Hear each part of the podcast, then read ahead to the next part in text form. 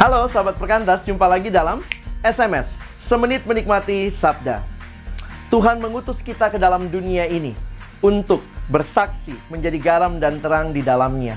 Di dalam dunia milik Allah, tetapi juga kita sadari dunia telah jatuh ke dalam dosa.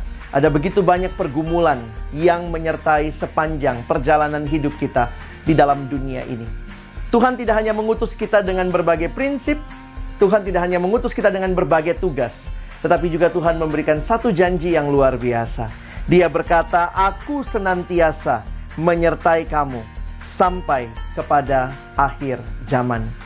Tuhan hadir di dalam setiap langkah hidup kita hari demi hari.